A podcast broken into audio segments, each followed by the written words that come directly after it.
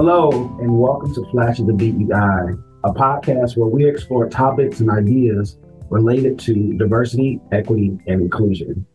My name is Marcus Davis, he, him, his pronouns, and I am the project coordinator in DEI. And my name is Katie Mattice. I use they, them, their pronouns, and I serve as a director in DEI.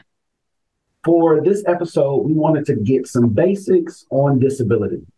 This is a community and identity that is diverse and vast. So we're bringing in some Kent State experts to help us with some fundamental understanding. With our glorious guests, mind introducing themselves? Hi, I'm Amanda Feaster. I use she, her, hers pronouns, and I serve as the Director of Student Accessibility Services here at Kent State. We are so excited to have you uh, talking with us here today. So thank you so much for for being here and spending some time. I'm excited. We're excited. So we're just going to get right on into it. Okay. And we wanted to start off with language because that feels like it would be a good place to start. Yeah. Uh, so could you s- kind of start out by talking about the word disability and give an overview of what that means? Yeah. So the word disability is um, it's a word some people are afraid to use. So my Mhm. first main point today is don't be afraid of the word. Say the word.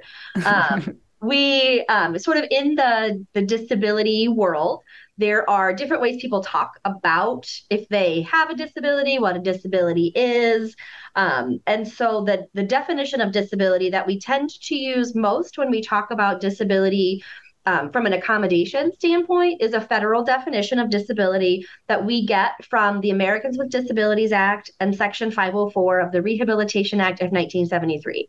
You don't need to remember you. any, any of those laws Yeah. ever. Uh, we've got that for you. Um, but the those laws set forward a definition that a person with a disability is a person who has a physical or mental impairment that substantially limits one or more major life activities. Mm. Um, and so those laws give us a list of those major life activities. They were that list was expanded in 2008 to Mhm. now include not only the the things that happen in your physical body, like your um, your ability to process insulin, your uh, walking, talking, eating, sleeping, breathing kinds of Mhm. stuff, but also communicating with other people, thinking, learning, reading, um, those kinds of things that, especially in the college environment, are really, really essential. Yeah. Um, and so for us, that really opened the door in Yeah. terms of who might be considered a person with a disability.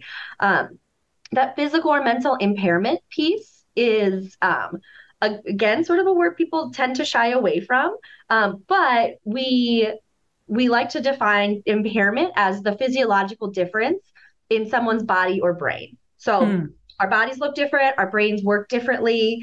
Um, sometimes that's really noticeable in our daily lives, and sometimes it's not noticeable at all.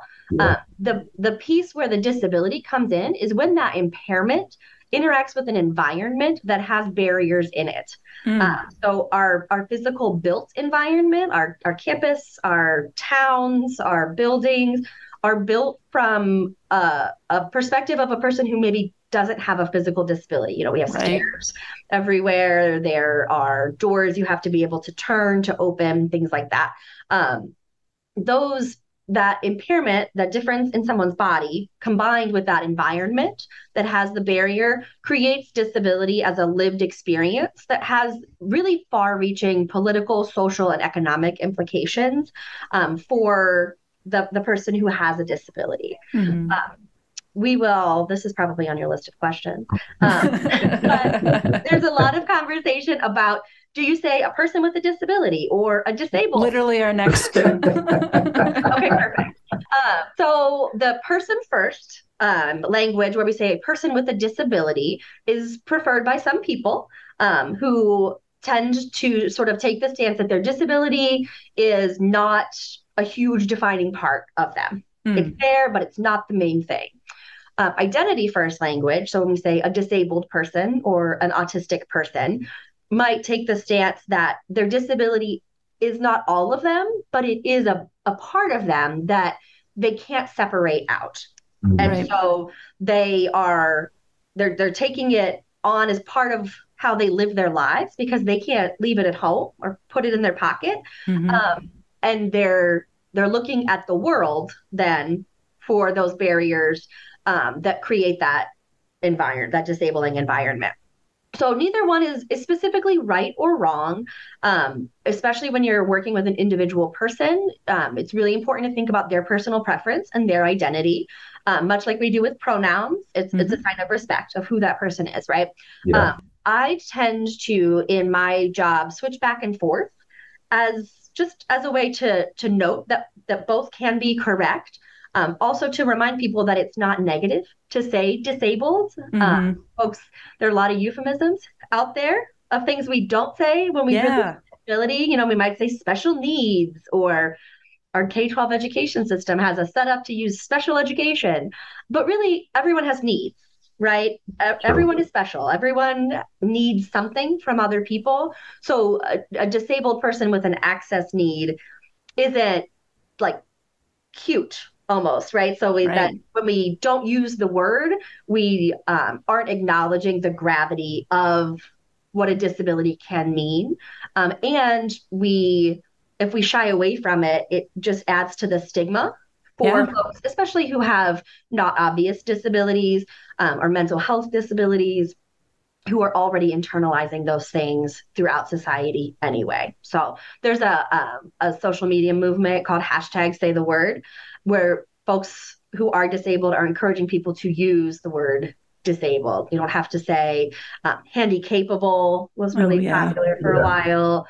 Any of those things, just you use the D word.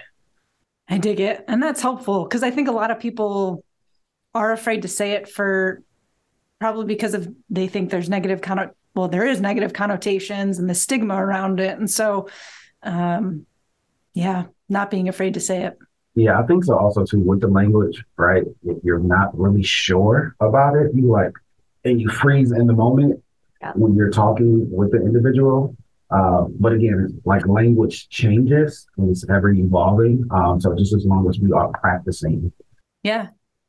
Uh, it takes work to stay up to date on language. And so, like, making it part of your life to look into it every once in a while is probably a good move. Yeah. Exactly. That's the, the value of interacting with people who are different, right? So, even yeah. if it's just about following a few people on social media who have mm. disabilities or yeah. who are activists, you're seeing it even a little bit doesn't have to be a huge part of your like world to go out and make sure you're using all the right names for everyone's different identities but just having a little bit of exposure keeps it in in your mind as yeah. you're going through your life a good tip I'm really starting to think that you are looking at our questions because you're just like moving right ahead yeah, of everything. Nailed our second question. We're just so in sync. That's really. I, I know it's, it's, it's real good. So our the next question that we want to ask is can you talk a little bit about the shift towards the social model of disability versus the medical model? And what are those why is important um, to talk about it? Yeah. So for our, our, academic folks out there listening, this will probably feel a little bit reductive um, because there are bunches of different types of models of disability. Um, you can get, I've got a book that has a lot of them listed if anybody wants to nerd out with I me. Mean, feel free to share um, some more. Um. I could open my dissertation and go through them with you. Uh, but they sort of fall into like some big camps, right? So we sort of initially started off with the deficit approach to disability, thinking about disability as something that needed to be like treated or cured. Mm. Um, the problem was like in that person, and whatever that impairment was, was just a big problem, right? right. So when we started with the civil rights legislation around disability in 1973, that's sort of how the the world and specifically our country thought about disability. Uh, by the time we got to 1990 with the Americans with Disabilities Act, we started to think about sort of the medical model is, is what we call it now. Um, and that is where we think about disability as sort of separate from a person. We're still looking for that treatment or cure aspect or some way to sort of remediate it in some way. Um, still thinking about the deficit being inside the person. Mm. Um, and so now with the social model, we think about disability as part of someone's identity. It's part of what makes an individual unique. Um, there's value in that. um, just like there's value in other types of diversity. Um, and we think about the the actual problem being in the environment rather than in the person. So the problem is not maybe that a person has cerebral palsy and uses a walker to get around. The problem is that our buildings have stairs and not ramps. Mm-hmm. That are, uh, you know, there's only one door that has an auto opener on it. That's actually the problem. Mm-hmm. Um, and so, because of that, you know, we're sort of consistently then as a culture creating more barriers for disabled people and we're just we're fostering that oppression and the exclusion sometimes very literally right you cannot yeah. get into space um, but sometimes in, in other ways the way um, we put kids in you know different schools or mm. different types of education or we don't think about sign language interpreters um, or some of the especially around mental health like sort of the the full implication uh, of where a disability is so we see that show up in a lot of discrepancies between uh, educational degree attainment for college degrees amongst disabled people versus non-disabled people. And then there's a pretty significant wage gap too and i should have looked up the statistic for you. Um, but there's a, you know a pretty big wage gap as well. And so then too for folks who have an ongoing permanent disability that impacts their ability to work being mm. part of the social security disability system is also uh, a whole big thing. Um, and that system too has a lot of barriers in it that in some ways perpetuate some of those inequities. So, yeah. you know, I, I think in college it's easy for us to think about disability as something that maybe just shows up on test day. Exactly. Um, but for disabled folks, this is it's their whole lives. Yeah. Um, it it's it starts off sometimes at the very very beginning. Some folks acquire their disabilities as they go through life. Some some people are born with them, but from the moment that impairment is is noticeable, the the world is the disabling problem mm. because it's built from that abled perspective. Right. It's, uh, when, you, when you say it, when we're looking at our environment, um, it kind of reminds me of a graphic that we show in some of our trainings around equality and equity yeah. um, and having those individuals have the same bicycle. And so that's the problem with the environment. We're giving the same quote unquote resources right? But we're not crafting solutions to make sure that every person uh, is getting what they need. Yeah, we have a um, an image that I love that we use in our accessibility um, awareness 101 workshop. If anybody wants to kind of hang out with us, where we um, sort of lay out uh, a visual of inequality, equality, equity, and then justice. Mm. And with mm-hmm. equity, we're giving folks custom tools that address and identify based off of their individual perspective. Um, and then justice, ideally, we we fix the system. We have a ways to go on that, but that's sort of the end goal. Yeah. Around that, right? Yeah. yeah. So you kind of started hitting on this question and kind of all your answers so far. Uh, but you could you talk a little bit about some of the myths and misconceptions around the disabled community uh, and kind of speak to what folks are getting wrong? Yeah, so I think one of the biggest ones that we see, especially when we're working with our students in our office, but just kind of out in the world, is that you know there's a myth that not many people have a disability, hmm. um, but really one in four people in the United States has a disability. So it's 25% of the population. Like, yeah, that's easily like one person out of a conversation of four people. Yeah. It, one person out of a family of four, um, four people in a classroom of 20 people, right? So it it really is something that is much more pervasive than I think a lot of people are are thinking about. Um, the World Bank number is um, 15% of the world's population. So again, we you know when you don't know a lot about disability, it feels like a small a small thing that only impacts a few people, but it really is something that's much bigger. Mm-hmm. Uh, the National Center for Education Statistics um, has calculated that about 19% of college students have a disability. So it's a big number. Yeah. Think about our students, right? Um, there are also a lot of myths around disability being obvious. Mm. And in, in reality, um, a lot of disabilities are are not obvious or even evident at all um, in in looking at somebody or interacting with somebody. Mm-hmm. There is an idea that like you know, sort of once you're once you're disabled, that's it. You're you're disabled. It'll never change. Um, but people's disabilities look different, sometimes different days. Mm. I use multiple sclerosis as this example because it can be um, pretty up and down. So some days somebody may be able to literally run a half marathon. Another day they might need a walker or a cane, and another day they may need to use a wheelchair. Mm. Um, they are no less disabled on marathon day when they are able to get around without an aid than they are on wheelchair day. Um, but because of how that shows up differently in their lives and what they're doing, they may need to use different uh, types of aids for that. Yeah. Or people may see them running a marathon and assume they're faking or something, yes. questioning them. Yes. Mm. Yeah, there's a lot of um, a lot of people who have opinions on like who's disabled enough. Mm for for accommodations or yeah. for certain types of things. Um, it's a conversation I see a lot at like the Target parking lot. Mm. You know, you mm. see those the parking spots that have the, the accessibility placard and you see somebody who looks young and thin and spry hops right out of there and i think sort of culturally our first thought is like did they take their grandma's placard that person's not disabled but we don't know you know that right. person, we we don't know what's happening in that person's body. Um, and so when we have that initial thought it's hard to stop right? But that's where knowing more about disability can help us check that bias or yeah. be the person in a group who says like well you don't know. Maybe maybe there's more going on there. Yeah interrupt those thoughts. Yeah. Yeah to educate people about that. Um, there's a lot of uh, myths too around disability being too much to accommodate um, or that people with disabilities can't work. Um, mm-hmm. that if you have a disability like your only choice is is social security and that's it. Um, people with disabilities don't miss work more than non-disabled people. Um, they're able to work in pretty much every field um, with especially proper accommodation.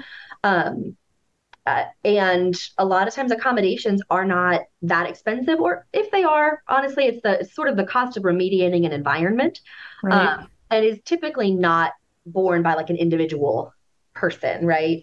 It's a company cost of doing business sort of thing. In the mm-hmm. same way that we have folks that might be out on sick leave or maternity leave or paternity leave or whatever, um, just is part of part of that process. And a lot of folks don't even utilize official accommodations in their workplace. So I see that a lot here. Um, when people have control over their physical workspace or the way their schedule is built or what they're doing each day, they may not need to ask for an official accommodation because they can adjust how they need to. Um, again, doesn't make them less disabled because they don't have that accommodation. Right. Yeah. I I remember hearing maybe in one of your trainings or maybe somewhere else that especially with students i know you were talking about kind of employees in that instance. A lot of students who came with like accommodations in high school will come to college and might not start out using accommodations because of you know some of the stigma around it or trying something new um, but because of oftentimes how you know classrooms and residence halls are set up they end up needing to access those spaces because there's not as much flexibility like yeah. in some workplaces. Yeah.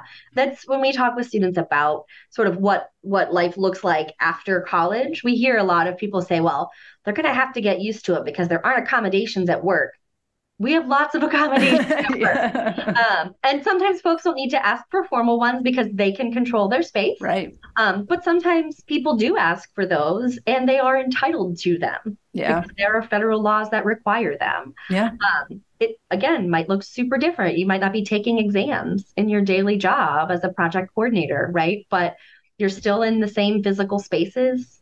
Um, you're still managing some of those things. Mm-hmm. And so that, that kind of goes into uh, creating uh, inclusivity.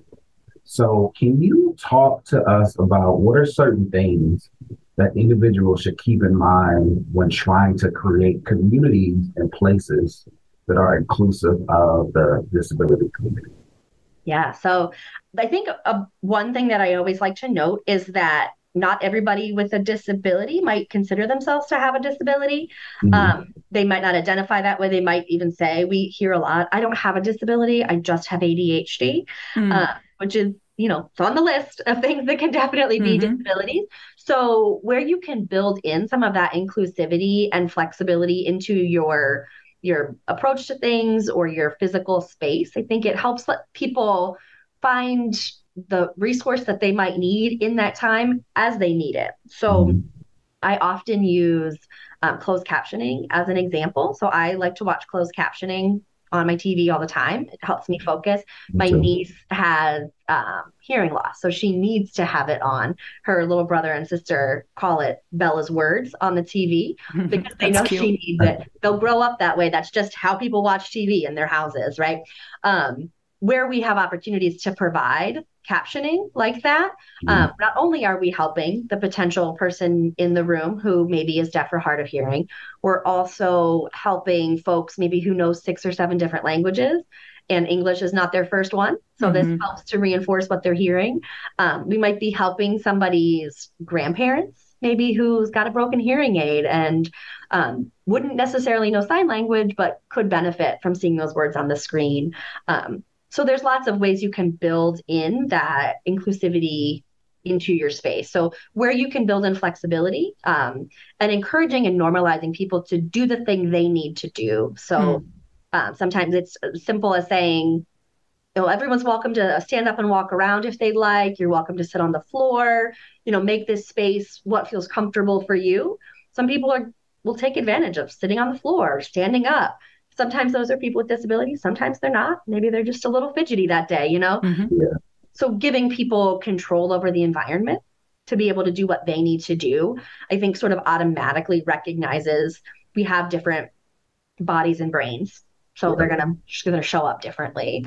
Um, I think too, it's helpful to not to be afraid to ask people, you know, what what do you need to participate in this space, um, and then to model the opportunity to do that with other folks. So um, for people who maybe are a president of an organization or responsible for an event, automatically adding, if anyone needs a disability accommodation, please let me know.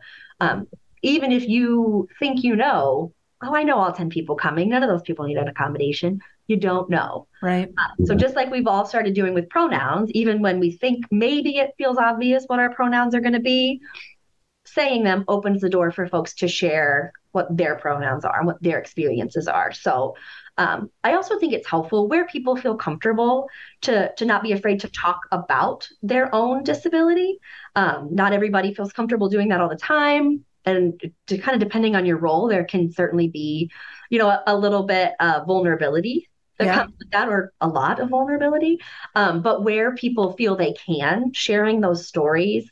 Um, I've heard so many stories of students who've been in a classroom where a professor has said, you know what, I've struggled with anxiety. I know what this feels like. Please come talk to me if I can help, you know, help you figure out how to manage your condition or find a resource on campus, right? You don't have to know everything. You don't have to be a therapist or a doctor to say, I have a little empathy for that, hmm you know? So just sort of puts it out there, normalizes it as much as you can. It doesn't Yeah. make it separate or different. It's just it's part of who we are. Yeah. Yeah. And something that we can talk about. Yeah, Yeah. it's not. We don't have to be ashamed of it. It's not a secret. We don't have to hide from it. Let's talk about it. Yeah.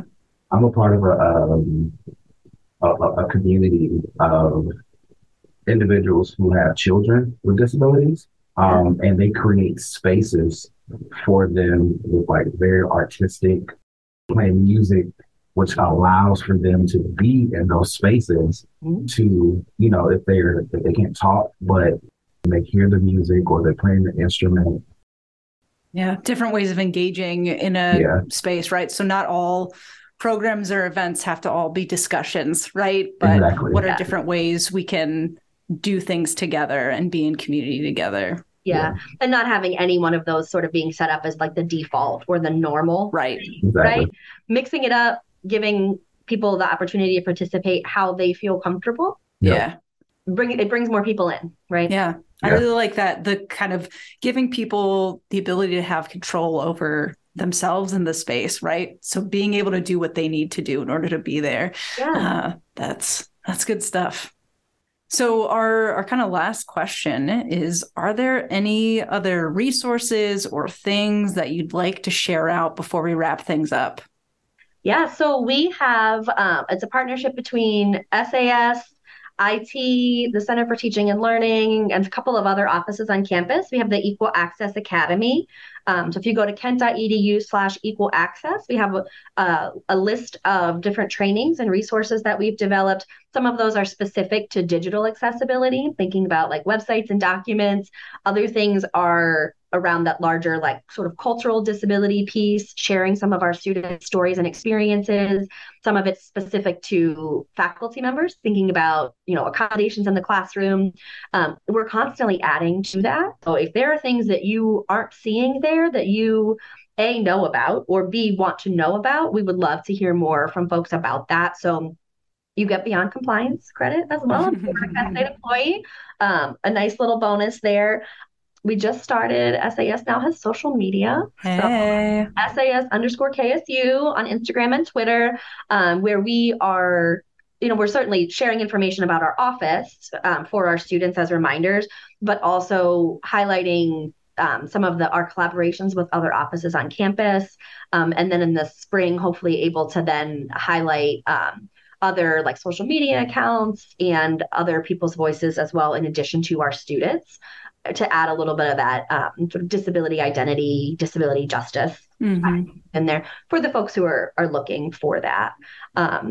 And then we're always happy to provide whatever information we can to individual folks. If you have a situation you want to talk about, or if there's you know a, an aspect of disability we can help you get connected to somebody else about. I'm never going to pretend like we have all the answers or we're the experts in any way. Um, but we do know a lot of people and we do talk to a lot of people. And so making those connections between students and faculty, or one faculty and another, or somebody off campus who needs to know about this thing that we know that someone studies, um, bringing those folks together is one of my favorite things, actually. Um, so if there's something disability, even if you're like, I'm not sure if that's SAS or not, give give us a ring. Yeah. We love to to talk about it and and get folks connected. Yeah, we'll list all the things you mentioned in our show notes too, so folks listening can uh, check out our description and show notes and awesome. and click and find you. Thanks. That makes it sound so official. My show know, notes. I, I, love that there's show notes. well, uh, again, Amanda, we want to say thank you for for joining us and also providing all of this amazing, amazing information around the disability community. And thank you to everyone for tuning in and listening. And if you are interested in learning more about us here in DEI, feel free to check us out on our website at kent.edu slash diversity. And if you've got a topic you'd like us to discuss, feel free to email us at diversity at kent.edu or connect with us on social media at DEI Kent State across platforms. And we'll see you next month with a new episode. Bye. Bye, y'all.